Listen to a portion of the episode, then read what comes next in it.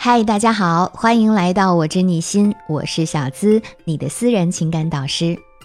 自从李静蕾的微博长文发出来以后，全职太太算不算独立女性这个话题是再一次被送上了热搜。那今天呢，小资和大家来聊一聊和全职太太有关的话题。节目的后半部分还有如何破解遇到困境的方法，一定要认真听哦。这里插播一条，如果你们有任何的情感问题，都可以添加我的微信，是小资的本名肖资琴的小写全拼加数字五二零，我会一对一的帮你分析解决。好了，开始今天的内容。这几年，全职妈妈其实一直都是社会非常关注的话题。我们发自内心的呐喊：原本说好的只是家庭分工不同，怎么到最后就成了我一无是处了呢？我工作的时候，你说我不是一个好妈妈；我带娃的时候，你们又说这不算什么工作。那我究竟应该怎么做呢？全职为家庭付出十多年，就换来一句“是我在养你”。在综艺节目《我家那闺女》中，几位父亲都认为，女孩子结婚之后应该回归家庭，男主外女主内是中华民族的传统美德，是社会分工的天然使然。这其实不仅仅是几位父亲的想法。更是无数人默许的认知。结婚之后，家里人总要有人照顾吧，家庭成员总要分工，那女性承担起生儿育女的职责，似乎是理所当然的。这就意味着，结婚之后，女人注定要牺牲自己的事业去补家庭这个圆。我身边其实有很多这样的全职妈妈，面对社会和家庭的集体潜意识，她们都会认为自己选择在家带娃是更好的决定。其实我觉得这样的选择没有对错，但就是在面对周围人的质疑的时候，很多全职妈妈都会生出或多或少的不配得感。我没有工作，没有收入，我就不应该去享受。我是丈夫的妻子，孩子的母亲，除此之外，我还是谁？在八二年的金智英里，那位迷茫无助的妈妈曾经说：“作为妈妈、妻子，偶尔也觉得挺幸福的。”可有时候，我又觉得自己被囚禁在什么地方。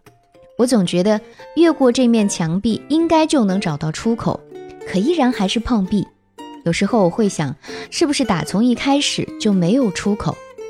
全职太太的困惑到底有哪些呢？大多是来自于以下这些：第一，对自己的未来看不到希望。网上有人说。人家有钱人才叫全职太太，而我们很多人啊，只能是家庭主妇。不少带孩子的妈妈在日复一日的劳作中看不到未来在哪里。就像网剧《失眠人的梦》里面说的：“结婚四千三百八十七天，今天是这样，昨天是，前天是，不出意外的话，明天也是。”全职妈妈的生活大部分围绕着孩子和老公转，准备一日三餐，接送孩子上下学，干不完的家务。很多人就会在这样重复的劳动中忽略了自己，逐渐变得麻木，失去了自我。第二，身边人的埋怨和各种不理解：你一天到晚在家，怎么连个孩子都带不好啊？你看看人家生完孩子身材还那么好，家庭事业都那么成功，再看看你，我出门上班赚钱那么辛苦，你一天到晚在家享福，还要我理解你？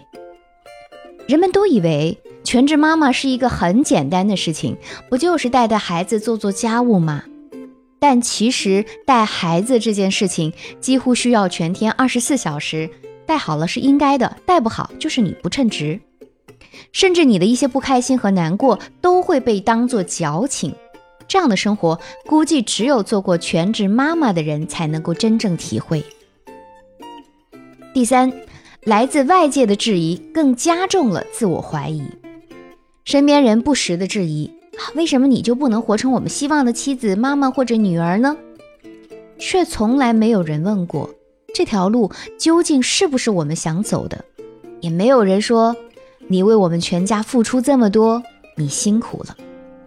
本来就需要伸手要钱，再加上外界的质疑，只会让全职妈妈们更加怀疑自我的价值，失去对自身客观的判断。如果你也有这方面的心理情感困惑，可以添加我的微信，是小资的本名肖姿琴的小写全拼加数字五二零，开启一对一的情感咨询。关于全职太太是不是独立女性这个话题，我觉得没那么重要，更重要的是婚姻中的这个群体有没有受到更多的关注和自我保护呢？你看不见自己的每一天，觉得自己没有存在感的每一天都不算独立。只有你看见真实的自己，不再觉得自己一无是处，才是你走向独立的开始。在这里，小资有三点建议，想送给迷茫中的你。第一，我们呀要先做好身边的小事儿，就不会那么焦虑。心理学家建议去做一些容易达到的事情，更容易让自己有成就感。很多妈妈们好几年不工作，根本没有目标和信心，所以呢，我们就可以先试试从小事儿做起。我曾经接过这样一个案例：全职主妇琳达，他每一天呢都过得焦虑又迷惘。后来呢，他是连出门都不想出，就干脆窝在那个灰暗的房间里，什么也不想干。聊完之后呢，我就建议他每天给自己定一个小目标，比如今天在阳台上种一盆花。明天呢，就到楼下小公园去散散步，和别人说几句话。后来呢，他就试着烤蛋糕，并给自己的朋友送去了一份。当他每天只关注一些小事儿的时候，反而觉得轻松了。就这样，他每天调整一点点状态，在这样的改变里，他慢慢找回了自己。先从你熟悉想做的事情开始。慢慢把它变成你擅长的事情，你就会觉得自己其实也很棒啊。第二，我们要摆脱旧有的观念，更好的提升自我。在我们的印象中，全职太太就应该是上得厅堂，下得厨房的高自律女性。她是优秀慈爱的母亲，也是积极进取的情人，还应该是父母的骄傲。但是法国女人。她们啊，正在用自己的方式打造出新的全职太太。他们不追求完美，也从不苛求自己。他们很坦诚地接受，全职太太就是自己职业规划的一部分。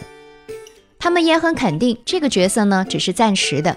孩子四岁之后，他们依旧有机会重返职场。因此，在带娃的每一天里，他们都很清楚自己想要的是什么。也会抽出一定的时间为以后的工作做规划，比如呢，有人学习制作首饰在网上售卖，有人呢练习跳舞，准备以后的付出。所以啊，我们要想冲破社会对全职太太的误解，还是要试着让伴侣或者家人去承担一部分的家务，抽时间去提升你自己。女性独立与否，不在于你是不是全职太太。而在于我们自身有没有成熟的个人认知和积极改变自己的思想，以及愿意做出相应的努力，你赞成吗？第三，我觉得真正的独立女性内心是自由自在的。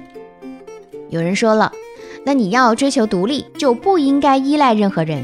但其实并不全是啊，内心富足的女人，她们是既敢于依赖伴侣，也能够做到随时有抽身的勇气。就是说，在养娃阶段，我花老公的钱是理所应当的。这不代表我不能挣钱，而是现阶段呢，我有更加重要的任务去做。过了这段时间，我同样可以有赚钱的能力。当你没有不配得感的时候，你才敢于去追求应该属于你的东西。经济独立确实能够有一部分的安全感，但是我觉得也不应该被这种观念所绑架。婚姻中的夫妻二人本就应该是一个系统的两个管理者，只有协调好彼此的关系，能够相互依靠，也能够自在独处，这才是独立的真正含义。作家蔡诗文就发文写道：“她是有着现代女性既可以为爱承担，但同时也可以因爱觉悟的现代性格。”我想这句话不仅仅是对李静蕾说的，也提醒着我们每一位女性。